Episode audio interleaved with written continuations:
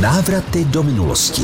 Významné události, osobnosti a vynálezy naší historie. Jednota zelenohorská.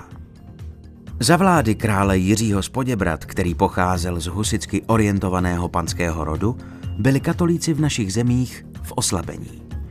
Proto se v roce čtrnáct set šedesát pět na zámku Zelená hora nedaleko západočeského Nepomuku sešlo šestnáct příslušníků českých katolických panských rodů a dohodli se na spolupráci směrované proti takzvanému králi dvojího lidu, nebo také králi husitů.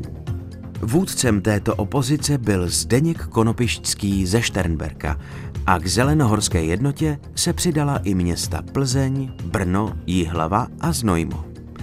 Český král Jiří z Poděbrad se pokoušel s těmito pány vyjednávat, avšak marně. Katolíkům se podařilo přiklonit na svou stranu uherského krále Matyáše Korvína a v zemi vypukly česko-uherské války. Ty se dotkly zejména Moravy a Slezska a skončily hrozbou roztržení zemí koruny české, k čemuž ale nakonec naštěstí nedošlo. Návraty do minulosti s Vojtou Kotkem.